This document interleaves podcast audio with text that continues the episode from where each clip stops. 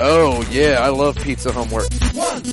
3, go! So, welcome everyone. I see the little live thing on the corner over there. We are on episode 101, we believe. No, 102. 102 of the Insert Credit Podcast. Was there a 101? Did that not exist?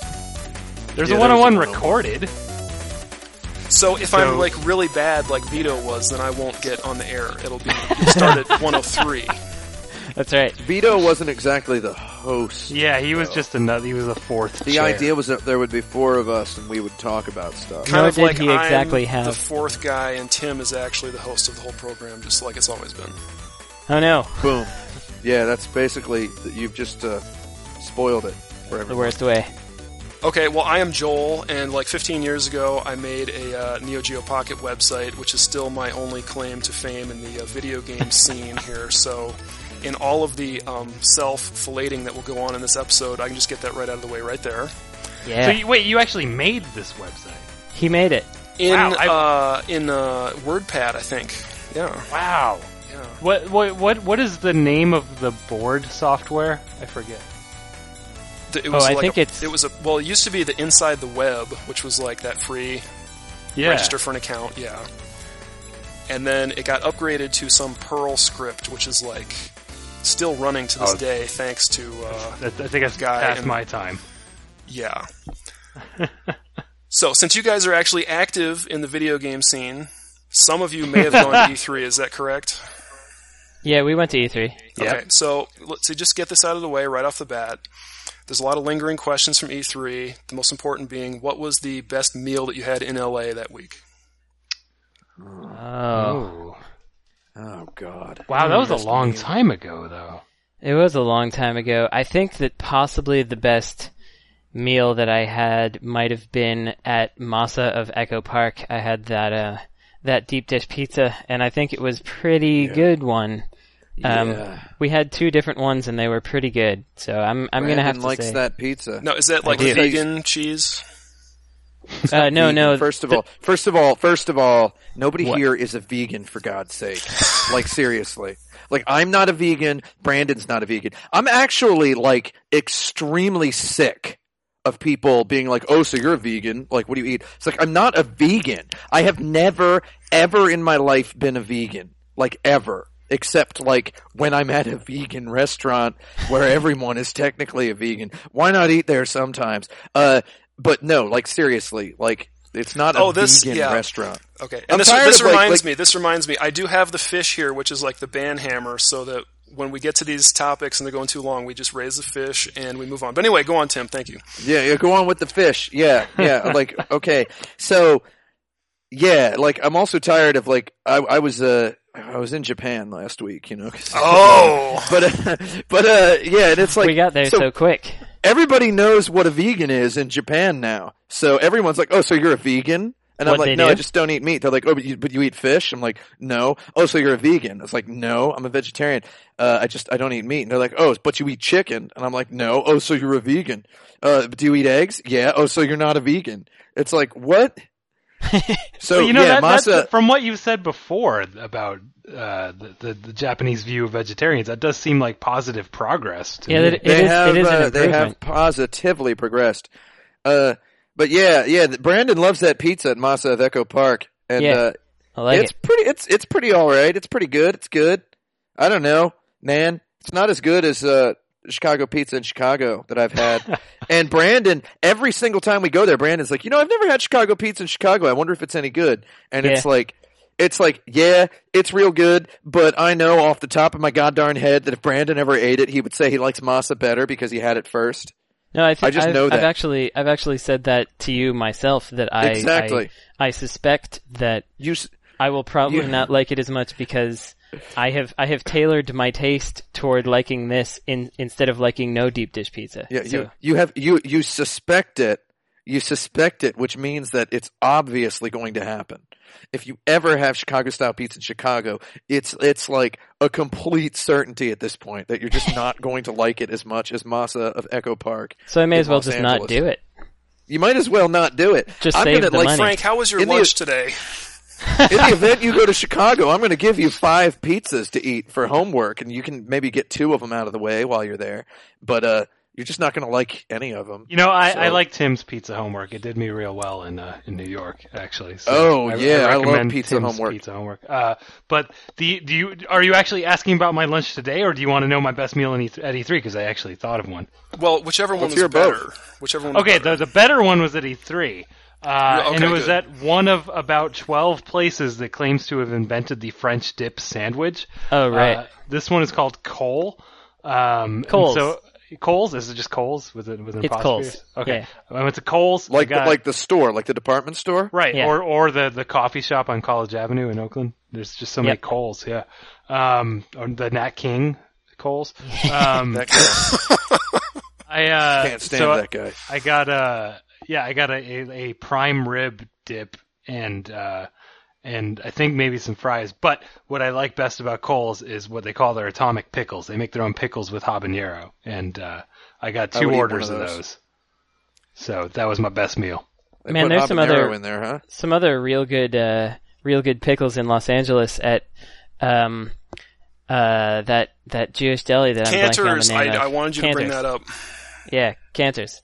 I love the pickles over there and the knishes. And the pickles used to be free, but now they come with a healthy heaping of guilt and looks from the waitress. Oh yeah. My best E3 meal was in 1999. It was the only E3 I went to, but it was still really good. It was this place called Le Petit Marché, and it was like a Japanese guy in a kitchen, and there was like one front person, and it was across from the Celebrity Center in North Hollywood, the Scientology Center. Yeah. And oh my God, it was so good. The just like broiled salmon. I went back there a month later and it was gone. So blasted. Yeah. Tragic. Okay, so bad. Moving on. You got owned. Speaking of salmon, we're going to move on here. Swimming up a river. That's right. This will take you quickly back to the Japan topic, Tim, so don't worry about this one. Oh, let's hear it. Just bring Thank it. God. Just bring it. Just bring it. Okay, Shenmue 3. The Kickstarter is done. Yeah. We don't really give a crap about Shenmue 3. We just want to ridicule. You know what? Yeah. Okay, go ahead. Yeah, no, keep going. You want to finish? We want to ridicule the people that have funded this or that will play this or are excited about it or in any way. Okay, so. Man. So that Kickstarter was live for like 45 minutes before the original voice actor of Ryo Hazuki, who we tracked down on the internet, before he gets on, he's like, you know, like people are tweeting at him, are you going to be in there? Are you going to be the role of Ryo? And then it's like, that wasn't you in the trailer, was it? And then he's like, no, that wasn't me. But Sega has yet to contact me. And then, like, I sure hope they do. And it's like, that's the voice I can imagine this guy tweeting in, because it's just so ballless, so scrotumless. Do you think he has the weird pauses in his typing when he's typing his tweets? Yeah. Well, I would imagine that's the cadence of the tweets, actually. So he like, eventually they reveal it as a stretch goal, right? And it's like, yeah, stretch goal. We're going to get the original Ryo Hazuki in there. It's like, man, why is that a stretch goal? I don't want that goal. Well, exactly. I don't want that guy. It's like, more like a retch goal. Can we have another stretch goal to get rid of him? Like, there was the Igarashi Kickstarter, Bloodstained, where it's like a stretch goal to get David Hayter in there. It's like, could they put a further stretch goal on there to get rid of David Hayter? Like, David Hayter, I David hate him. You know, like the guy sucks. So this man, they got this guy. He's going to be in Shenmue 3, like the original Ryo Hazuki. Like that guy could not like act his way out of a bag made out of air. You know, like he's so bad. And we played Shenmue 1, like we played it on a stream. And God, that game is like, it's got heart. You know, like. And that's it. I can't remember if... Oh, okay. But I want to talk about the voice acting in Shenmue. Okay, good. Let's talk about it. But I can't remember if this is something that like someone told me in confidence or it's like out there. Who cares about confidence? We don't care if you go to jail. This is good for it. I have no idea where I heard this, but the story as I remember it is that is that Yu Suzuki insisted on being present for the English voice acting sessions. I sure as well would. Yu Suzuki? Yu Suzuki. Oh, Suzuki, yeah. Why not, you? Not you. Me. Not me, Suzuki. Oh, okay. Different guy. Sure, not me, Suzuki. Right. Yeah. From what I understand, he insisted on being present for the sessions, but he also wouldn't travel. So they had to find English voice actors in Japan. Interesting. That were also cheap, I think. Because there wasn't they could fix that problem now, because when I had to voice direct a game full of Japanese creative directors, they just Skyped in while I directed the stuff. And then, and the best part of it was when, I would have someone do a line again because they did it wrong, and they would be like, can we just ask you a question? I'm like, yeah. And they're like, can you tell us why you wanted to do that line again? It sounded so exciting and passionate. Like, well, it also sounded like no person talks, and that's kind of the reason. So that was, that gave me a little window into how those games wound up that way, because I could just imagine those folks being like, yes, but with more enthusiasm. And then they're like, yes, come over here. Yo, like, Ryo! Yeah. I was going to say, do you think you guys could track down the Fire Pro voice actors that did the little, 2-second clips for the wrestler edit thing? Because they have the English ones, and they're like, die, you son of a bitch! And, this kind of thing. Uncredited, of course. Of course. But, Shenmue's voice acting is so bad. Oh my God! There's this part where, we were streaming it, and we were howling at it. This was the day the Kickstarter was announced. We streamed. First of all, we played Shenmue in 1080p, 60 FPS, emulated. It's beautiful. It's beautiful for the naturalistic level design based on real life areas. Mm-hmm. But the game itself is the story is complete trash. It's just complete garbage can garbage.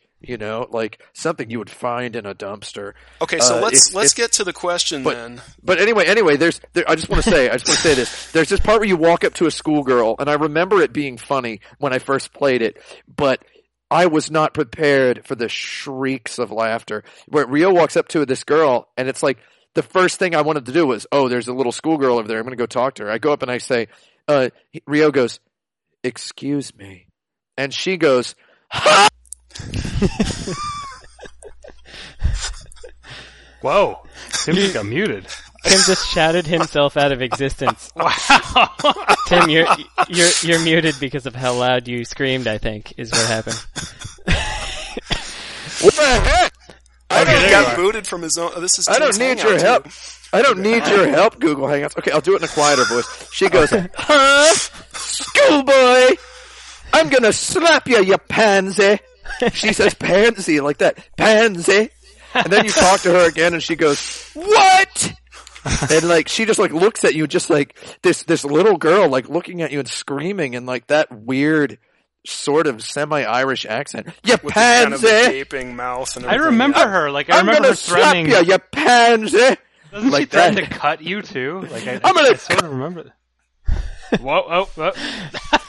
So the question remains, this Kickstarter was backed by 69,000 people who pledged a total of 6.3. Well, this is the real tragedy. It was 6,333,295. They couldn't have just bumped that up to an even 6.3333333 million like that. Yeah, that would have been great. That would have at least been an accomplishment. But of those 69,000 people, 67 will actually receive a product of some kind. The others were just good souls, I guess. Just donating money. The average individual paid $94 for their copy of Shenmue 3. That's insane. Which is actually not that far out of whack from Bloodstained, which seems a more popular appeal kind of a product. That came out to $86 per person. Okay. But the question is, first of all, what kind of screwed up individual pays $94 for their Shenmue 3? And there are 67,000 of these people. How many more copies can this game actually sell? Or is that it? So I was looking on, comments on the Kickstarter and, comments on YouTube videos and stuff. And It's insane how many people are like, oh, I donated to this, can't wait for it. Never played the originals, finally getting around to it. I'm like, what? You've just the name of this game has just been whispered so many times that there's like 14-year-olds donating their 6 months worth of allowance for a game that is a sequel to a game they've never played, but they'll be able to play Shenmue 3 in like 3 years. Is it 3 years? No, it's a sequel to a sequel that nobody played to a game that some people played. Yeah, to a game that some people played. That some 1.2 million, according to who was the chief of Sega at that time? Bernie Stolar. Batman. I wish it was Stolar. No, it was the other guy. I met Bernie Stolar once. Did you tell us about Bernie Stolar? Wait, I want to tell my Bernie Stolar story. Yeah, go ahead. Please, tell your Bernie Stolar story. I met Bernie Stolar at a classic gaming expo in Vegas. I want to say it was like 2002. It was like right after Sega. Yeah. And I recognized his name. I was like, oh, you were at Sega, and we were talking about, you know, his dev stuff he might still have, and he was talking about all the alphas he kept, which is great, but. He kept trying. He was working for Malibu Comics at the time. Oh, remember Malibu? and he was telling me about like the 6 Malibu Comics movies that were coming out in the next year. Nice. And I remember the Bloodshot movie. Was that him? Bloodshot. Was Bloodshot Malibu? What is Bloodshot? I don't even remember. Malibu was like Prime and Sludge. I don't know. Oh, so it was like the third tier knockoffs of like LaFeld stuff, right? Okay. Yeah. It was the knockoff of Image, like after Image came out. The knockoff of the knockoff of Marvel. So right. Anyway, so I'm still waiting for his Malibu movies. I can't wait. Oh, I can't wait. So my Bernie Stolar story is I met him in 2002, I think it was, at the Classic Gaming Expo in Vegas. And, I was talking to him about, this was like right after Sega. So I was talking to him about, the games he'd been working on, the alphas he'd kept and stuff. And it was great. Oh, yeah. But he was working with Malibu Comics at the time. And, oh man, I had it going word for word and I lost it. I'm sorry. You lost it all. I'm sorry, Frank. I was going to try to repeat your story word for word. That wasn't bad. Yeah, it wasn't bad. Malibu Comics at the time. He was talking about the 6 Malibu Comics movies that were coming out in the next year. That's pretty much it. Yeah, there we go. Okay. No. But who bought these things? I would say, as a person who has sometimes tweeted things about Yu Suzuki with pictures of him attached. Wait, me Suzuki? Yu Suzuki. Oh, okay. Those people have an aggressive Save Shenmue campaign and will just retweet certainly. Anything and everything. And they talk all the time. So they're definitely, at least half of those people are in there. So I'm not annoyed at them. I'm not annoyed at the enthusiasm for this game. I mean, people like what they like, or at least think they like, right? Because I don't think most of these people actually like Shenmue. Nobody really likes anything. I'm going to tell you what. I love Shenmue. And I don't like Shenmue at all. You know what I mean? Yeah, same. Well, I agree. Like, yeah. I love it, and it's the stupidest thing in the world. Like, it's horrible. What irritates me the most is this campaign's contribution to what people think video games cost to make. Yeah. Like, it's actually really bad that they would. It's irresponsible. Like, it's very irresponsible, and it's weird that people would, people were freaking out when they found out, wait, Sony's already contributed money to this? What? Why do we have to pay for it? I thought Adam Boyes was just bringing him on stage as a friend. At E3, I didn't think Sony had anything to do with this. This is messed up. But, the first Shenmue cost what, like $70 million? Is that the estimate? It's like an unreported amount of money, yeah. But it's I think it was originally 47 and 70, depending on how they break it down. 47 million is the most quoted figure, and I tracked it down. Yeah. That was Sega's official statement. But as we all know, 47 is the liar's number.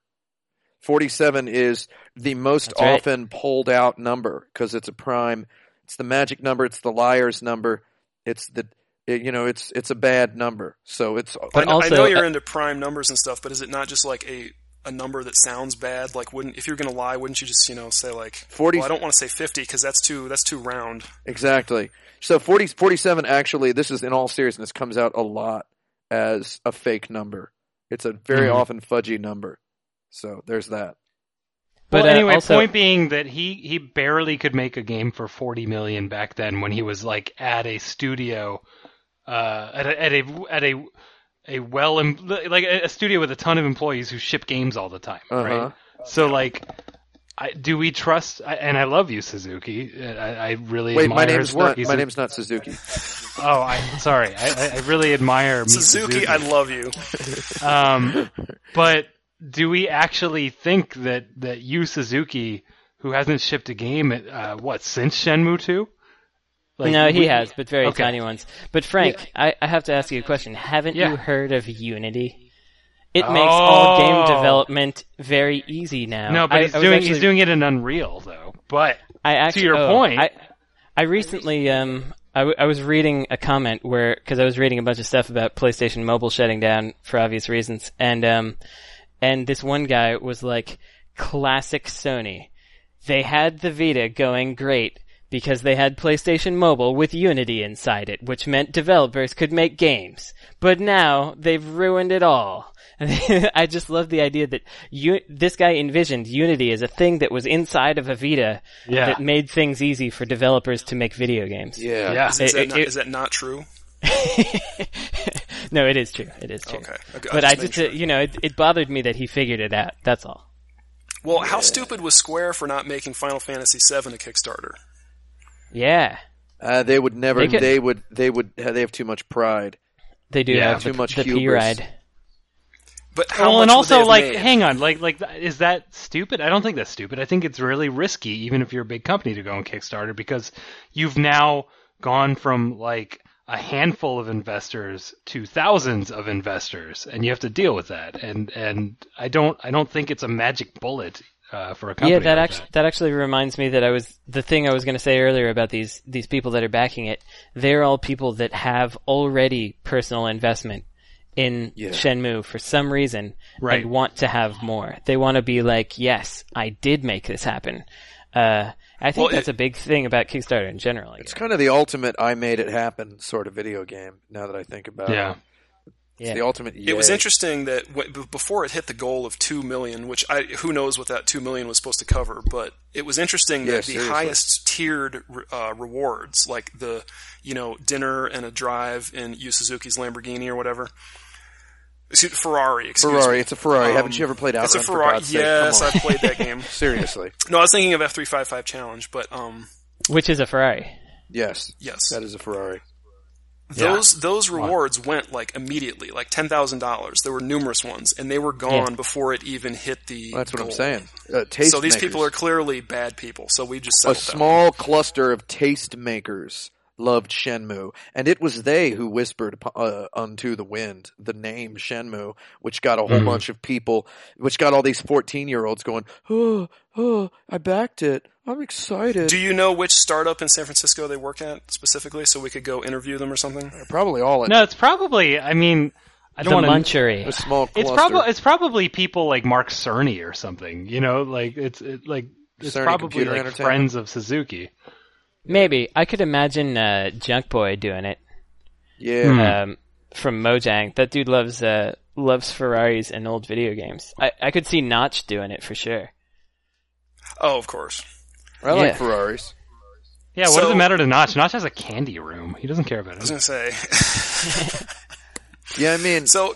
He wouldn't have to pay. According to Peter Moore, this thing sold 1.2... The original Shenmue, that is. It sold 1.2 million copies worldwide, which I find difficult to believe. Yeah.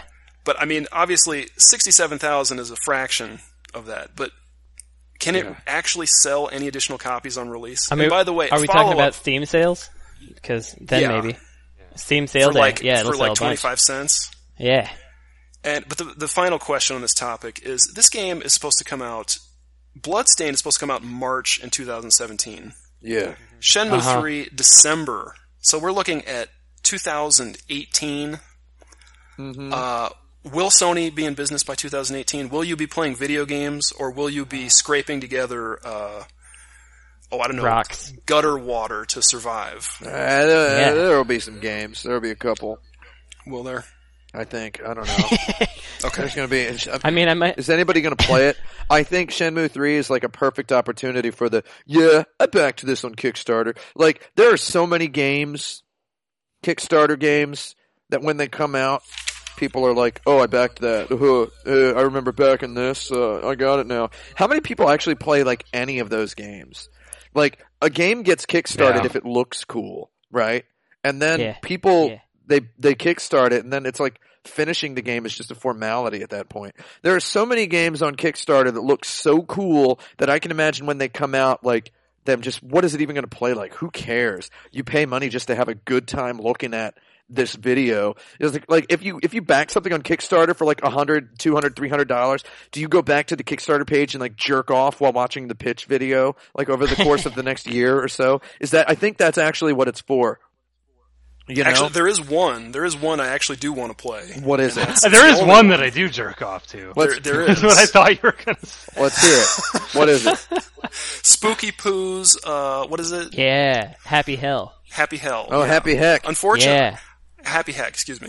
I hate to say that I've actually seen like what the guy's up to lately working on it. Looks like he's got a hell of a task ahead of him. I don't think this is going to turn out at all. I've played that game. No, but I'm excited about it. I'm excited to play whatever that guy comes up with. I just want to say that guy, he watches all my streams when I play Assassin's Creed, so he's my buddy. Just want to give a shout out to Spooky Poo. It's like the kickstarting the Kickstarters. Wow. Yeah, so I didn't even kickstart your game, buddy. Oh, man. But showed him. Keep hanging out in my streams. But to answer your question, I played half of a game that I kickstarted. Which one was that? Well, it was the one where only half was available. Was that Broken Age? Yeah. More like Broken Game. I actually liked the first half, and then like the full thing came out, and I was like, oh, I should start over so that I'm all caught up again. Did you not play the second half? No, I got bored about an hour into trying to start over. Oh. So I'll never play it. I played one game that I kickstarted. It's called The Unbreakable Chain, and I played it because I knew it was 5 minutes long. Nice. And it sure was. That's the greatest game right there. It was really, really weird.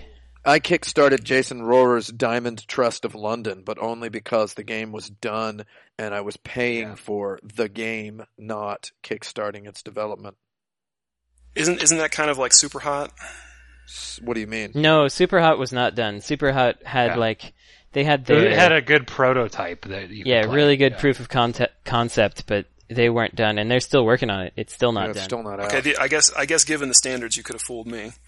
So I'm going to segue this to a topic that Brandon, you wrote an article about, it's a very tenuous segue. But the only project I would conceivably kickstart would be if somebody hyped up a Fire Pro reunion, where you got all the Fire Pro developers that are still alive and had them make a new one.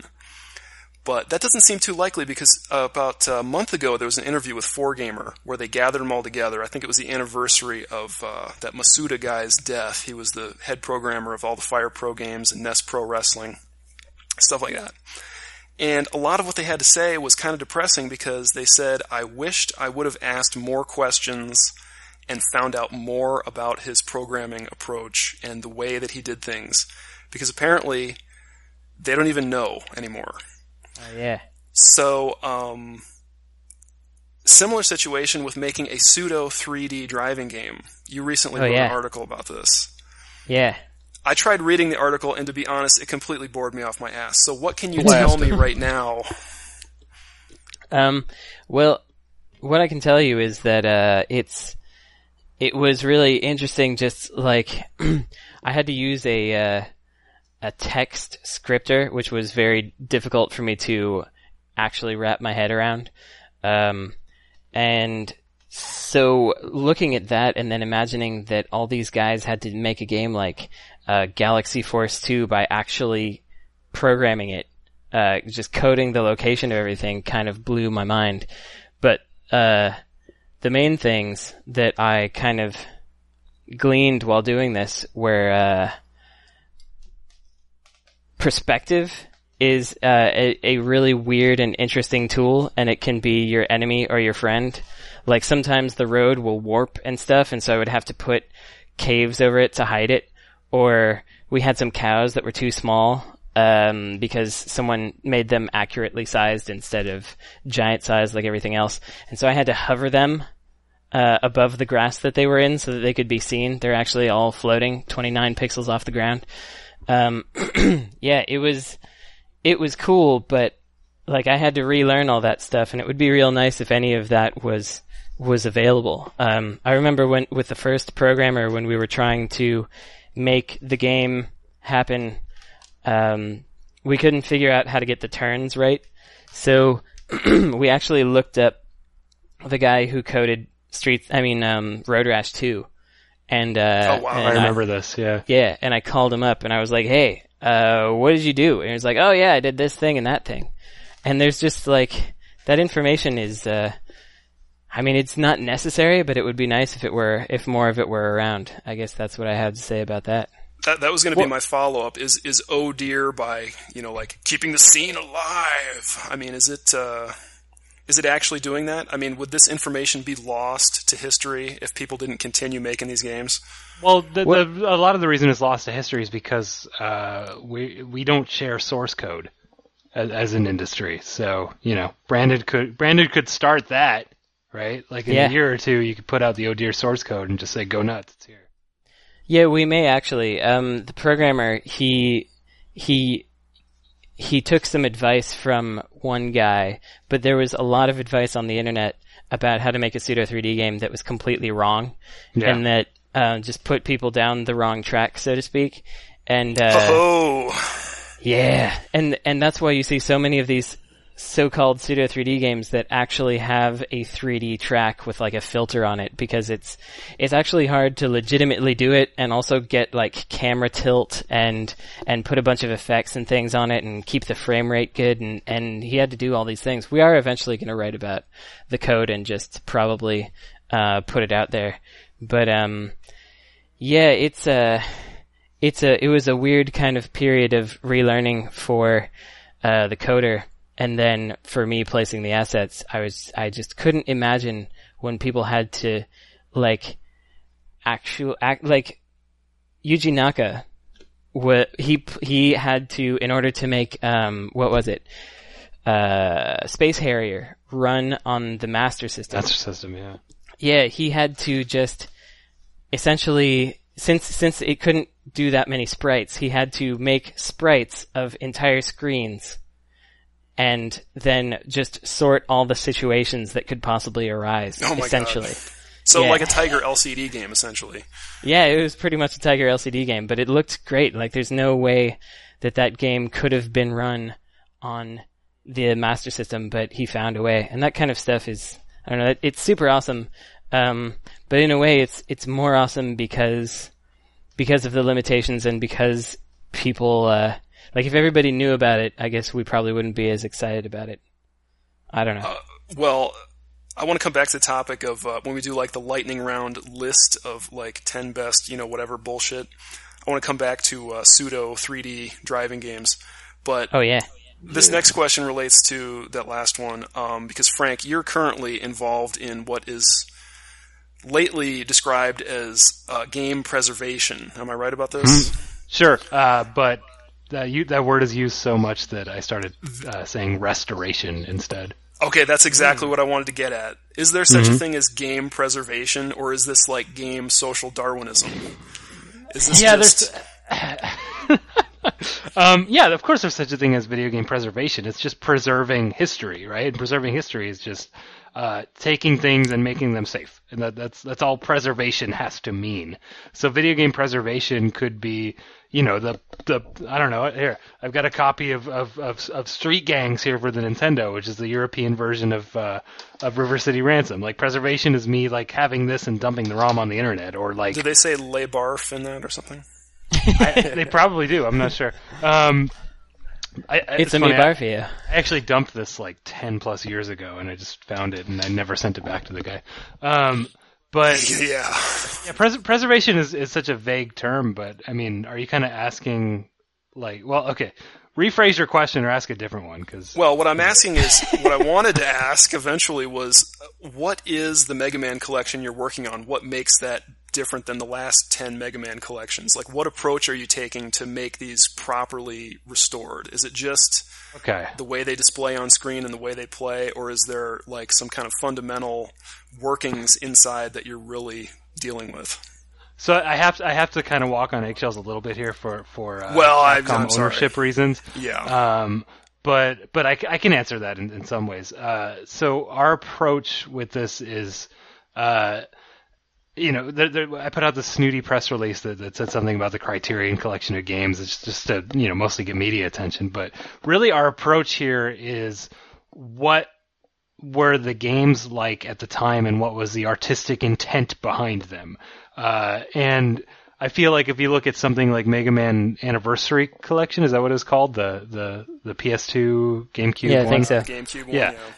If you look at that one or Complete Works, which is the PS1 versions of the game, those didn't have that in mind because I don't think they were, you know, thought of as games that you present the way they were.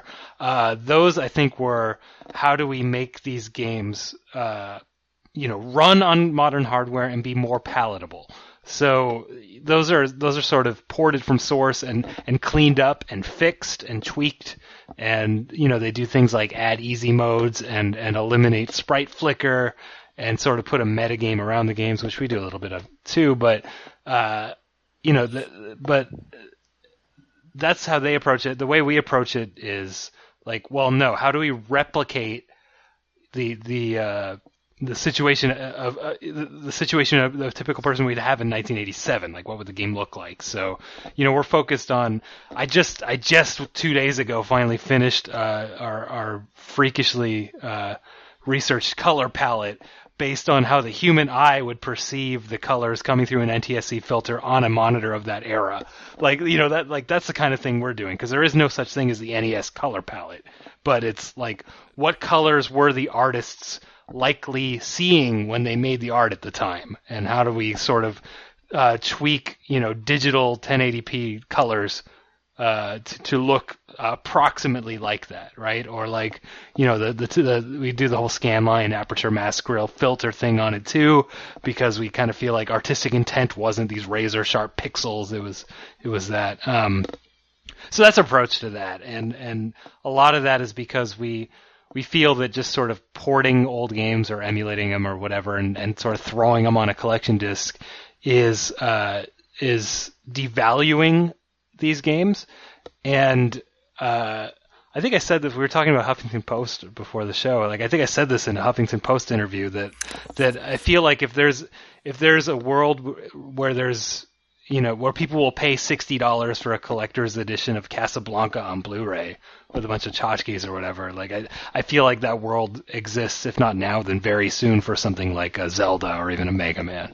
So, you know, our approach is to prove out the market for a premium tier of classic games and treating them as if they were, you know, a collector's edition for you know, for people who appreciate that this artistic medium, as opposed to, you know, the 50 cowboy movies for $10 you get on DVD at Big Lots.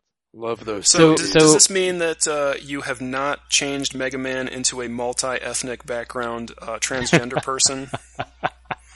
I have not changed Mega Man, no. When you say video game preserves... Okay, I'll have to update my 4chan thread on that, I'm sorry. When you say video game preserves, are you talking about like a jam?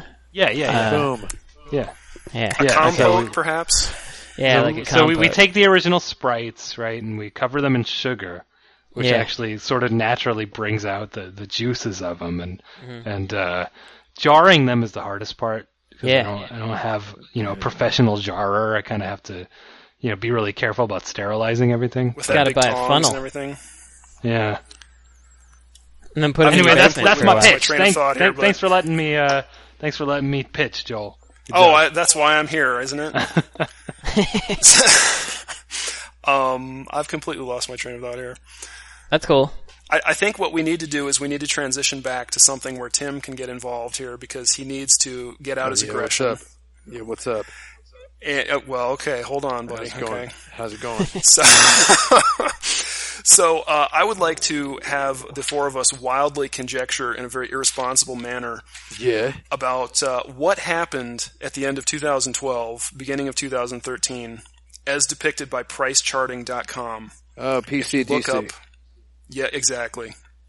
Yeah. If you look up just about any retro game, air quote right there, you can see a huge spike in that time period. Yeah. What asshole on YouTube, us four excluded, because I believe we are broadcasting there right now, what individual is responsible for this, and who can we blame? Okay, so you're talking about an overall shift and not in like specific titles, right? Well, there's some specific titles, like, I mean, obviously, I took some notes. Little Samson. In 2011, it was running for $110. So the biggest contributor to this is a site called Nintendo Age. Is it really? I think they started that's a place that sort of, to me, in my mind, and you're speaking to a person who has been on classic gaming communities since about 1998, right? So like I've been around, and that was the first one that I think sort of I mean, yeah, you know, Neo Geo Pocket. But that's the first one that I think cultivated a community of investors. What about Digital Press, though? Digital Press, in its heyday when it had an active community, was an assembler. Well, yeah, those weren't really investor communities, though. Those were more knowledge seekers. I feel like Assembler was all about, like, check out this super rare thing that I found, and it is the rarest. Okay, but the Assembler forums were more about tracking down, like, development hardware and weirder stuff, right? Like penis comparisons there were about, I found the rarest, weirdest thing, whereas... You can't really commoditize those.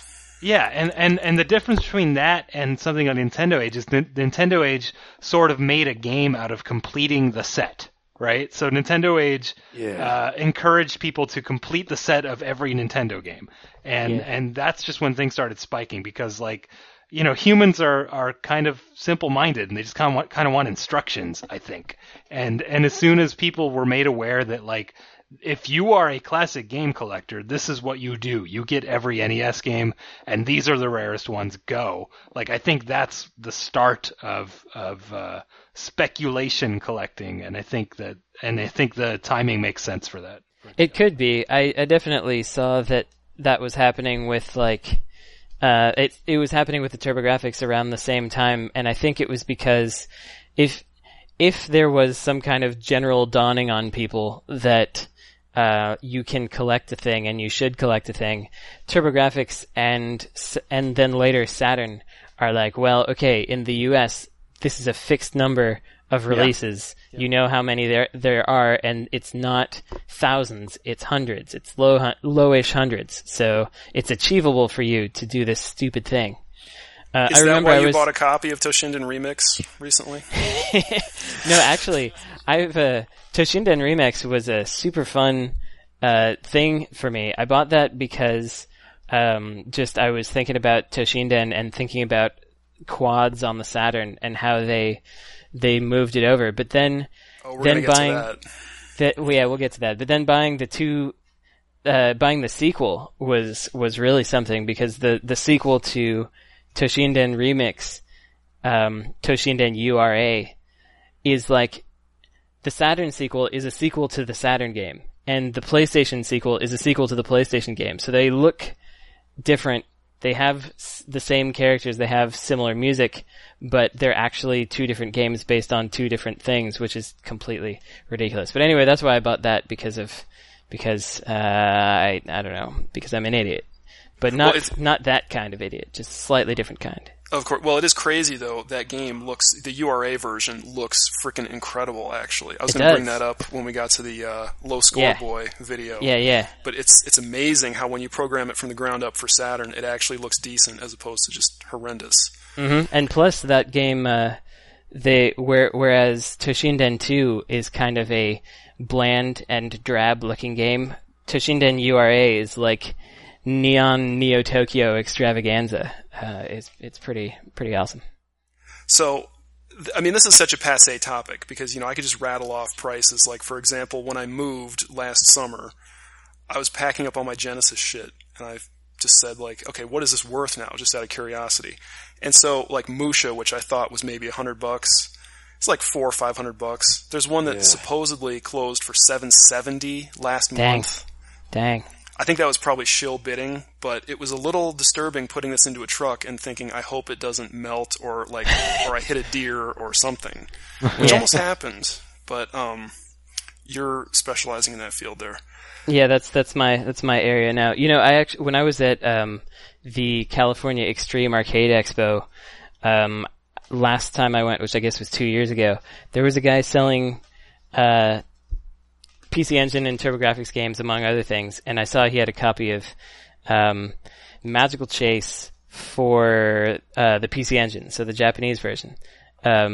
And he was asking like $250 for it, and I was like, man, I just bought a copy of this for $60. And he's like, oh, that's a good price. And I'm like, yeah. And I was like, and I bought the original, I mean, I bought the U.S. version for $6, and he like dropped what he was holding. And he's like, "You have it?" And I was like, "Yeah, I've got that." And I was like, "But it's just the cart." And he's like, "I'll give you $2,000 right now, and you can just send it to me later." I was like, "This is really weird. I don't know how to react." You took it, I assume, right? No, I didn't take it because I don't know. It freaked me out that guy would even consider that was a real thing he would do. Well, and again, to my point, that's the last one everyone needs to complete the set. Right. You know, the prescribed list. And that's where I think the pricing stuff is.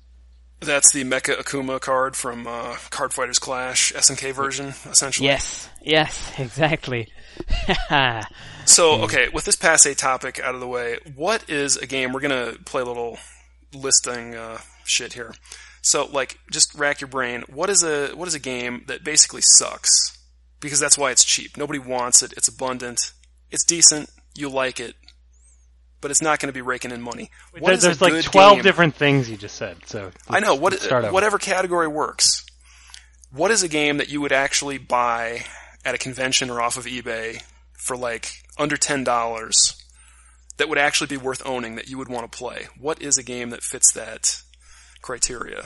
I'll just give an example for mine. Like, I would say Super Godzilla on the Super NES. All right. You look up any YouTube review, it gets slammed. So are you asking a game that you actually can buy for less than $10 that you should? Yes, that you should. Okay. Because the game that I was going to say the game that I just bought, but I don't know if it's easy to get for less than $10. I bought Chris Kohler's loose disc only Japanese copy of Dragon Slayer because I wanted to hear the Japanese voices, but I didn't want to pay real money for it. And I've got the US version. But that's not really the question. So, well, I don't know if it's less than $10. Yeah, I'm gonna have to. I don't really know my prices, but I'm gonna guess that Run Saber is less than $10. Run Saber on the Super Nintendo.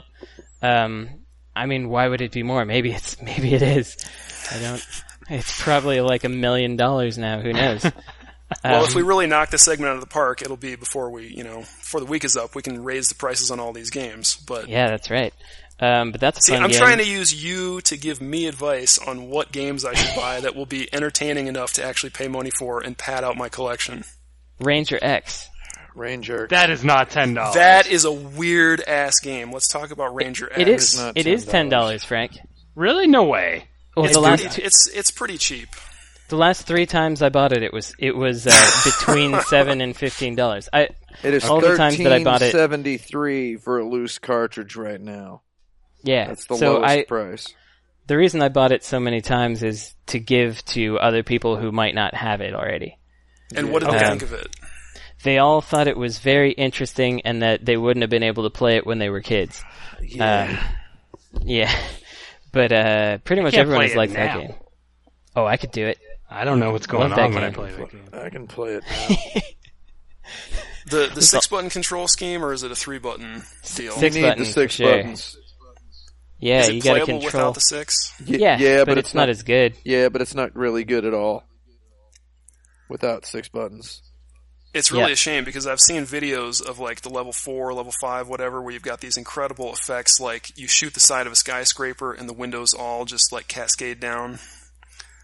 Yep, it's nice. Really cool. Okay, is that the Mega Drive version? Oh, Brandon is now holding up some cartridges. What do we got? Yeah, I've got Ranger X and X Ranza. X Ranza is the Japanese version. So there you go. But I bought this in Korea.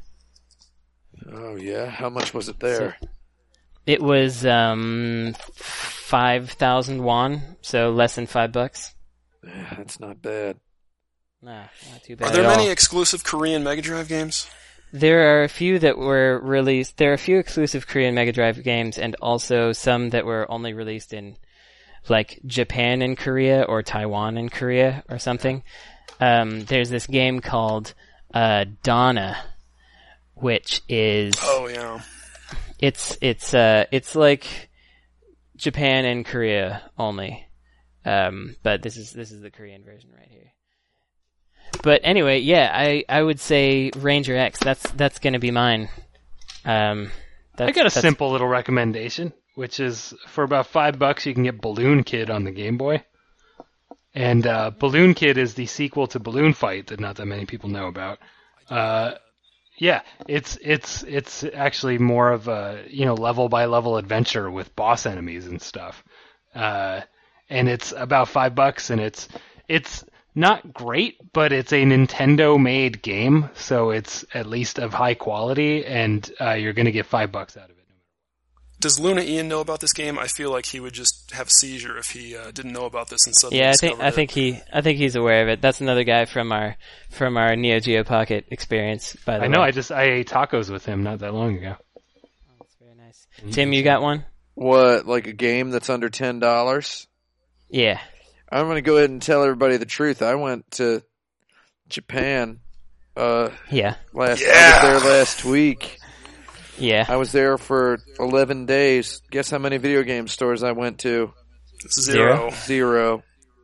Oh, maybe the dream is dead, because I have not looked at video games in a very long time, which is scary. I'm looking at like, I remember somebody asked me on Ask FM a couple years ago to give them like 10 games that they could buy for under $100 each, and one of them was Metal Warriors for the Super Nintendo, which was at that time like $35. That was like 3 years ago. Now I'm seeing it loose cartridge $374.99. Like, Jesus, wow, how did that get so expensive? It's really weird. It just like wow. I went through and I put all my games in a list, because I don't know, it's a fun Sunday activity. And I was looking at some of them and I was like, "Oh yeah, I've got Street Fighter 03 for the Saturn. That's nice to have." And then I looked it up and it's like, "Oh, that's worth $300 now." And it's kind of unsettling. Like I remember buying Ninja 5.0 on the Game Boy Advance because at Fry's, right, for $20. Yes, it was the Fry's sale, and because people were like, "This is a pretty cool action game, and it feels very Hudson-y," and I was like, "Oh, that's cool. I'm gonna pick it up." So I got that. Now I got it in a box, and now it's like $700 for that thing. Yeah. That's like what? Why? $700 for that little dinky little game? It's a good game. I like that game. It's a good game, but like, everybody just calm down. So eBay has just assisted me in finding a game that I would recommend for under $10, and it's for PlayStation 2. Is that fair? Are we allowed to? That's fair. Okay. Oh, absolutely. So there's a whole lot of those. So Raw Danger. Yeah. Zettai Zetsume Toshi 2. That is the last PS2 game I bought. One of absolute best. Is that really $10? It is $9.99 on eBay I actually don't have it. I would recommend buying it. It's buy it now for $9.99. I feel like I got it brand new for about that much, maybe $15 on Amazon. Like, you can still buy it on Amazon. Yeah, it is a beautiful, amazing video game. It is everything. Okay, it's $21 on Amazon. It is everything people expect something like Shenmue 3 to be, except it's real. It's done. It's been out for 8 years, and everyone's blonde in it, right? Oh, are they? Yeah. Is that the one where everyone's blonde? I think there one of those that's Zetsume Zettai Toshi games. I think that would be what was the first one called? Disaster Report. Oh, Disaster Report. Yeah, that's where they were all blocked. Raw Danger keeps it a little real. So, Disaster Report is about an earthquake that happens in Tokyo, right? Yeah. Raw Danger, the sequel, Zettai Zetsume Toshi 2, is about an earthquake that happens in Tokyo and how that causes a flood in a man-made island off in the harbor of Tokyo during a party for the investors on Christmas Eve. So that level of specificity gives it this kind of incredible, unparalleled depth. It is the video game of the future. Kind of a die-hard quality, almost. Yeah, it's got a die-hard quality like crazy in it. And I mean, there's all these characters. There's politicians. There's, you play through the game multiple times as multiple different characters. And it's goofy as all heck. It's full of this soap opera-ishness. It is a game that in 10 years, everybody's going to pretend they loved it when it came out. Right? Everyone's going to be like, yeah, a lot of people didn't play that game, but in 2007, I was there, I bought it, and I played it, and it was great. Like, everyone's going to pretend that they loved this game in 10 years. Yeah. Do you think, but I did. Do you think that we'll ever see a day when the third one comes out? Because it's done. Yeah, I don't think so. I mean, where is it? It's really sad. So, those dudes all, Kazuma Kujo and his brothers, they formed Granzella Games. They made a bunch of PlayStation Home stuff. PlayStation Home items, yeah. So, real sad about all that, but Lord, that Zettai Zetsume Toshi 2 is just an amazing game. And it is $10 right now in the bizarre limited release Age Tech PS2 English localization where everybody's name is American. And the game is hammy as heck and weird, but Lord, it's beautiful. It does require some I don't know what the word is, suspension of blank, but suspension of something because it is very much a PS2 game. It is very much a PS2 game. It is it requires some suspension of expectation, I guess I would say. Sure, yeah, so, that's fair. Yeah, the performance is just shriekingly bad. The frame rate drops to like 4. Very, very frequently. The animation is typically kind of bad, but it's just got so much heart in the first 20 minutes. Is that the next field of indie game development to, instead of going for the 8-bit aesthetic, to go for the PS2 nothing makes a damn bit of sense aesthetic? No, that's still expensive. I think, it's going to happen sooner or later, but the idea of this being a game, it's an event game. It's about something that is happening, which is really, really neat. And it's kind of sad that there's nothing to really compare with it at the moment. I mean, there's no combat in the game. It's entirely about exploration, but you can die, so there's conflict. But the cool thing to remember is that like the same group of 13 people made Zettai Zetsume Toshi 2 that made Steambot Chronicles or Bumpy Trot, and they made them at the same time. So that's super just insane that they were able to do that. Love both of those games.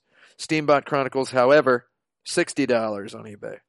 So no, people haven't caught on to Raw Danger yet, so grab it while you can. They will now. You better list at least 5 copies right now. You might be able to get the digital version on PS3, by the way. So I think it's on there. Did I ever tell you guys about when I was in Texas? Japan? Oh. No.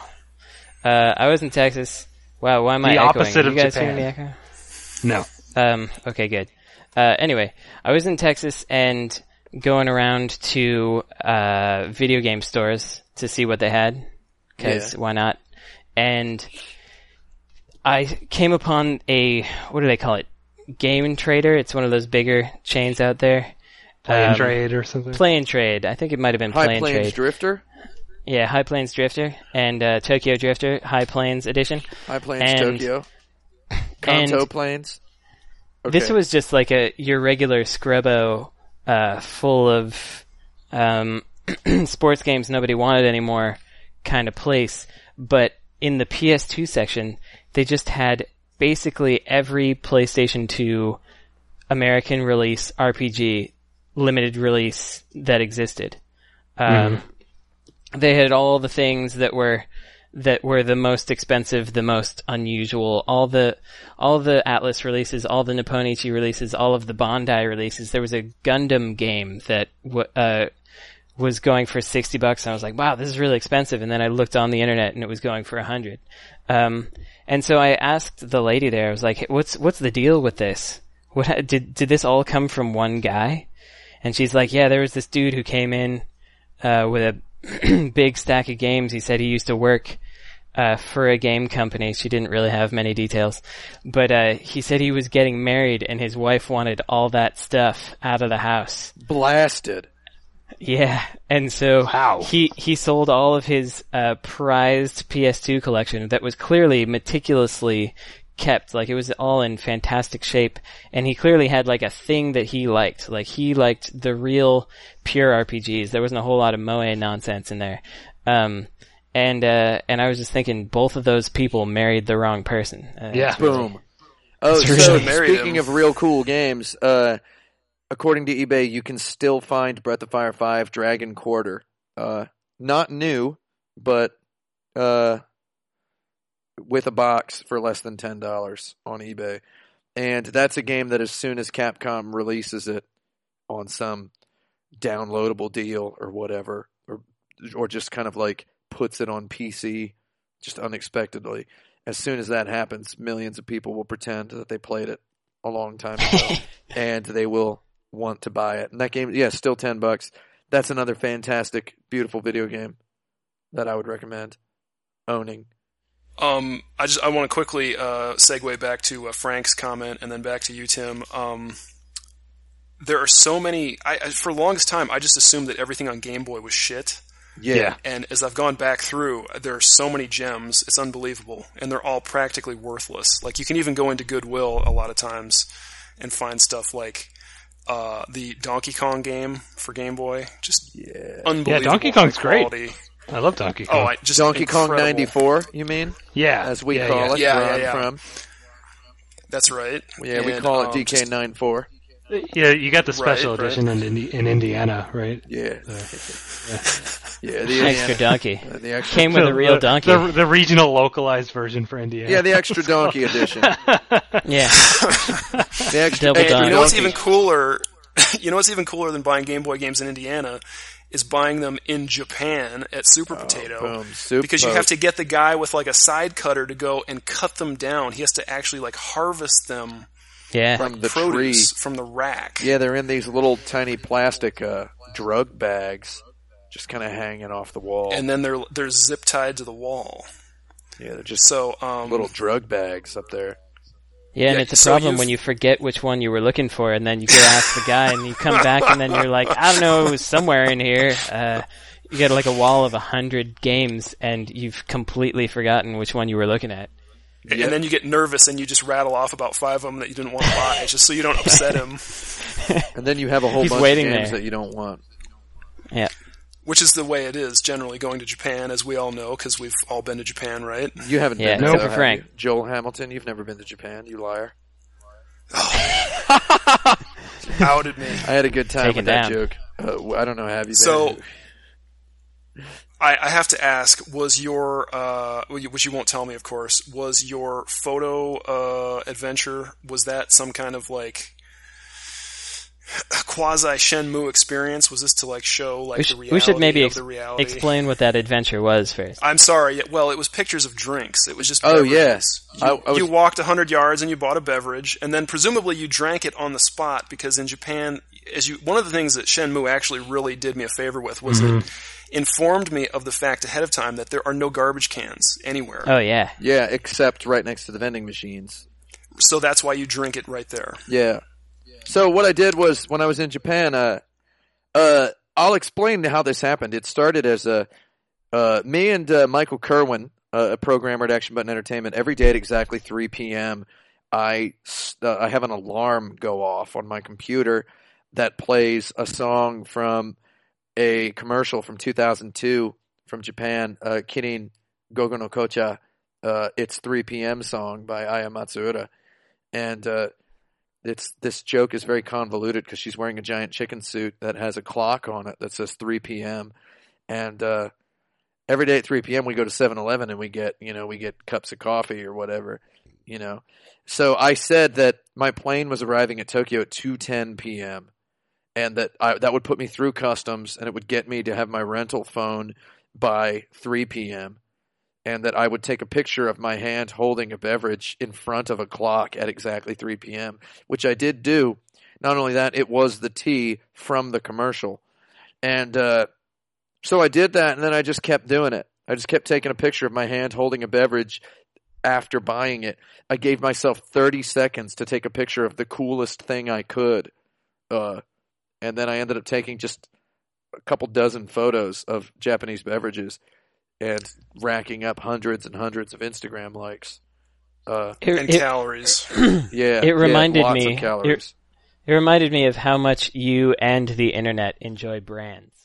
Brands, yeah. Well, it ended up being what I think is a legitimately interesting social media experiment because, I kept getting the same comment every time from different people. And the comment was along the lines of, "Is that all you're doing in Japan? Drinking beverages?" And it's like, no, all I'm sharing about my trip to Japan is the beverages I'm drinking. And you are equating what I'm sharing with what I'm doing, that I'm just sitting in a dark room between Instagram posts that I go, all right, it's going to be a Mitsuya cider in a bathroom, and then I run out of the room and find the nearest Mitsuya cider machine, or maybe I Google Maps the nearest Asahi vending machine. I run, get a Mitsuya cider, run into the nearest bathroom and take a picture, then I run back to the dark room. Like, it's kind of it ended up being really interesting that was the comment I kept getting.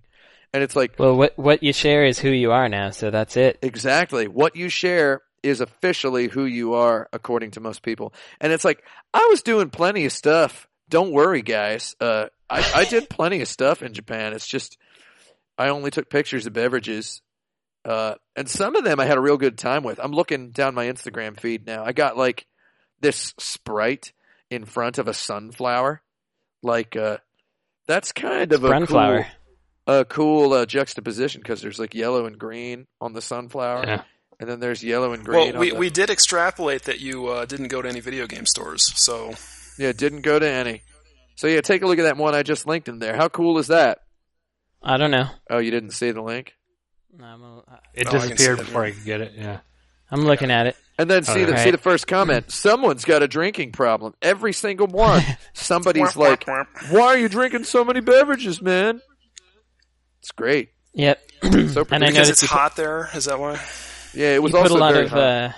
Put a lot of thumbs ups in those beverage photos as well. Well, because I didn't want my thumb to be obscuring the drink. No, I get it. Yeah. Okay, so I quickly want to ask, what was the best beverage, and then we will move on to the closing stretch. We just got to quickly talk about the greatest. You mean the breast beverage today? The breast beverage. Oh, man, I'm looking at some of these are pretty good. I want to write up a thing about them, but the best beverage I had was so there were two that have to be named separately because they were so good and they were so different.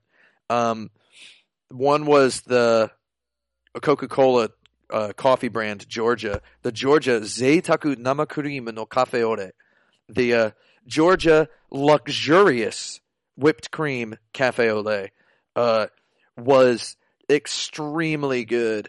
It had like this smoky flavor to it. It was like kind of a mind-blowingly good coffee in a bottle. And it was just ice cold. It tasted real good. I convinced Matthew Kumar to drink one, and he said it made him sick because the cream was so rich. So that's kind of cool. So it's cool that it made a dude sick. But, yeah, I really, really enjoyed that drink. But then the one that was like the legitimately best There's the Zeitaku Nama Cream Cafe Au Lait. The one that was legitimately the most surprisingly best drink that I would drink all the time was... Mitsuya Cider. Mitsuya Cider is cool, but the Kirin Sekai no Kitchen Salty Lime Soda, which is a break-off variant of their Salt and Fruit, which is their health drink. We had that Salt and Fruit a couple of times. Yeah, me and Brandon, we dug Salt and Fruit. Salt and Fruit has been renamed Salty Lychee. And then wait, no, that was a different flavor. They had both of them, or was that just a transition? No, it was. They were transitioning from one name to another. It has now fully transitioned to Salty Lychee. So I just linked the pick of Salty Lime Soda. Salty Lime Soda was there's a lot, like you can really taste the salt in it. It's a lot of salt, and it's a decent amount of lime, and it's like no added sugar. Well, sugar's on there, but it's like the bottom ingredient. There's barely any sugar. It was really, really good. It's like an extremely subtle, like adult Sprite. I think, Brandon, you would like it a lot if you're in Japan soon. Definitely check it out. It's really good. I'll be there in September. Oh, baby, me too. So that sounds awesome. Let's drink one together. All right. Yeah. Salty lime soda. I think the last thing that we have here before people need to eat dinner, if they do that kind of thing. Dinner sucks. Well, it kind of does, but there was a video posted by Low Score Boy, I guess. I'm not familiar with this guy. Brandon, maybe you are. No, he's that posting of that video was my first awareness of him. I think he started existing 5 months ago. Okay, well, this guy is awesome already because he examined the VDP 1 and 2 functions of the Sega Saturn and answered just a shitload of questions about what the rendering capabilities are. And somebody want to... I guess, Brandon, you're the only one that's seen this, right? Yeah, so basically... Well, Brandon emailed it to me, so I'll have my side of the story here. Brandon emailed this link to me.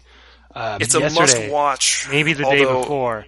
And I filed it away in my head I should check back on that later because I'm busy right now category. And that's where it remains right now.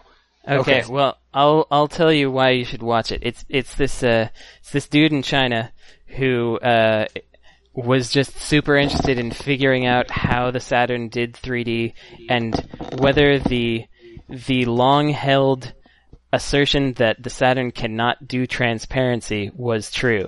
And he opens up by showing you Mega Man X4, in which there are like dithered mesh spotlights going back and forth.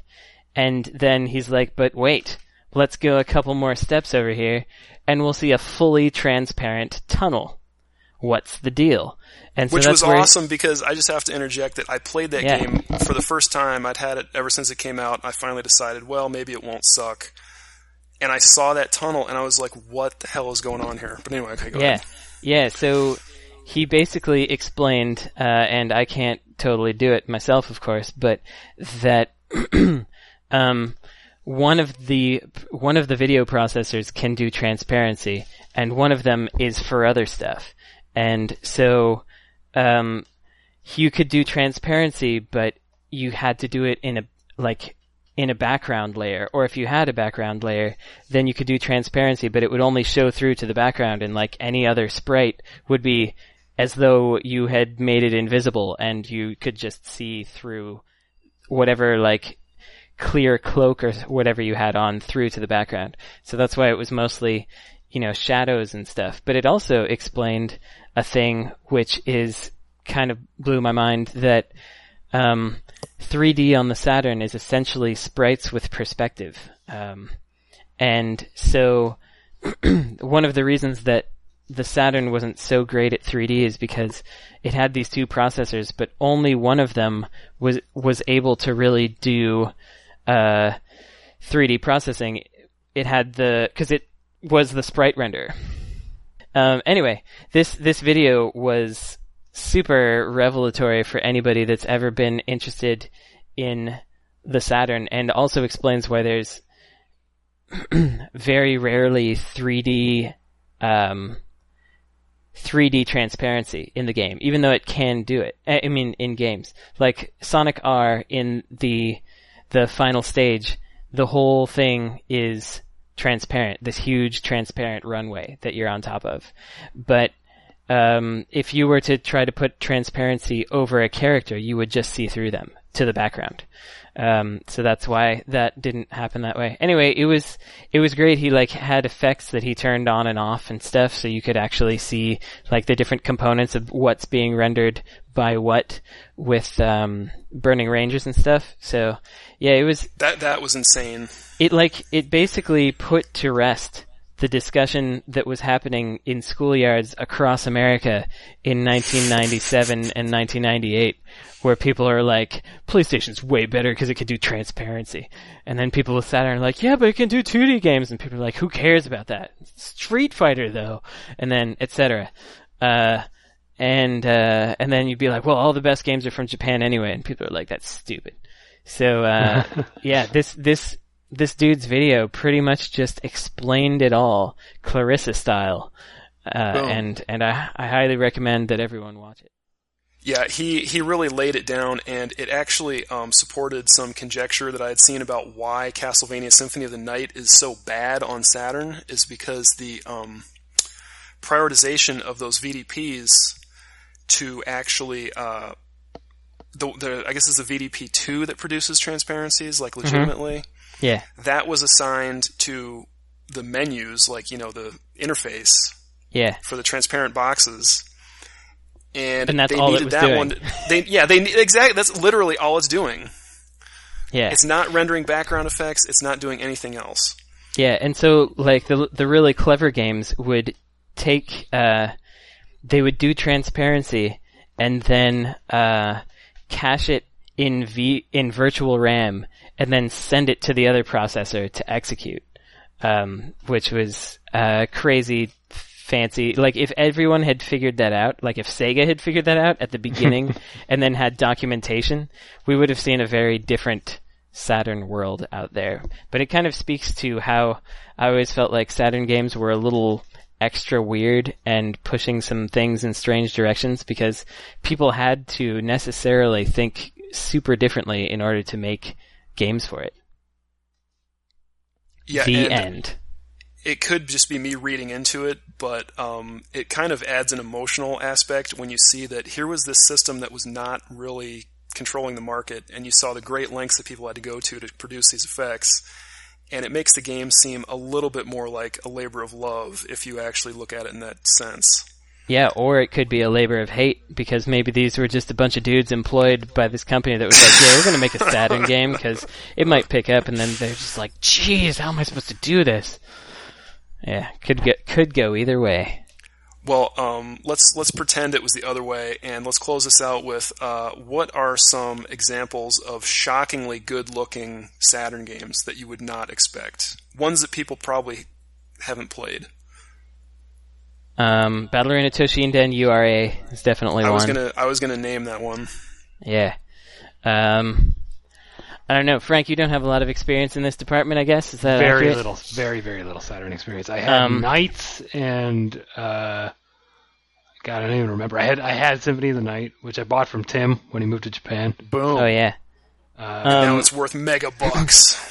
I would say I don't even remember what else I had. So no, I have no. Amok is a surprisingly good-looking video game in a way, because it's all voxel backgrounds. They didn't use, they primarily did not use 3D. They used voxels for terrain, and that was pretty interesting. What else have we got that's surprisingly good-looking? Oh, I would say Sonic R is one, because they... Instead of pop-in, they actually made transparent backgrounds that would fade in, and that was pretty cool. I'm just going through my discs over here. Well, do you have a game called Ninpen Monmaru, which you can kind of extrapolate is a ninja penguin game? Yeah, I actually don't have that one. Have you seen it? No. No. Somebody go on YouTube and look at this game sometime, because it's shocking. You load it up and you think, okay, this is like a Crash Bandicoot style. We've condensed the playfield down into such a small area that we can have really high fidelity graphics. Ah, I see. But then you start moving around and it's not like that. It's like Mario 64 almost. And I would say that that Initial D is actually surprisingly good looking on the Saturn, because since it takes place entirely at night, it like the pop-in is hidden. So it's like one of the best, fastest looking racing games. It actually looks and plays much faster than the PlayStation version, because for the PlayStation version, they tried to, expand it a bit and have it during the day, and they were rendering way more polygons than the Saturn was rendering quads, because they were doing it in the darkness, so that worked well. Yeah, that's the crazy thing about this Ninpen Monmaru, is that it's got like actual blue sky, and it's got a really far draw distance. It's actually reminiscent more of like Jumping Flash, because you can go really high up in the air and you can still see maybe like 10 layers of platforms below you at some point. Oh man, that sounds great. So it's nuts. And then meanwhile, Virtua Racing looks surprisingly terrible. Boom. Because the 32X and Genesis ones looked pretty great, and then the Saturn one just has these insane loading times to make the game much worse. Do you have GT24? Yeah, I got it. Did you ever pop that in? No, I haven't. I only got it very recently at a Game World in San Jose. Oh my god! Yeah, where is that? It was just sitting there. They had a couple Saturn games that were. They had Gun Griffin 2 and they had GT24, and they were like $5 because nobody had ever asked for them before. Gun Griffin 2, that's another phenomenally solid kind of.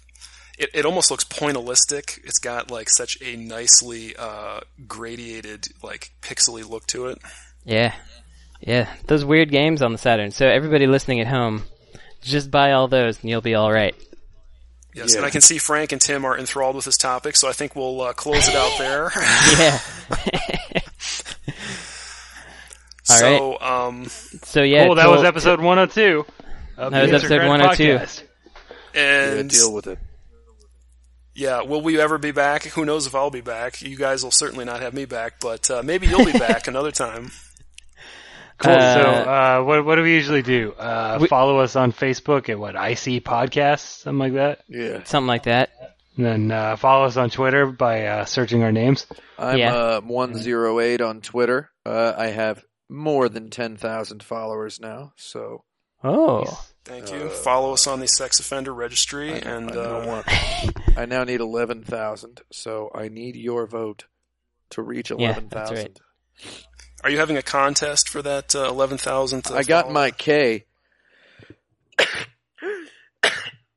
I just what? Sneezing? I just sneezed a couple of times. I turned my microphone up. Yeah, I got my K on Twitter, so it now says 10K. So nobody knows how many followers exactly I have.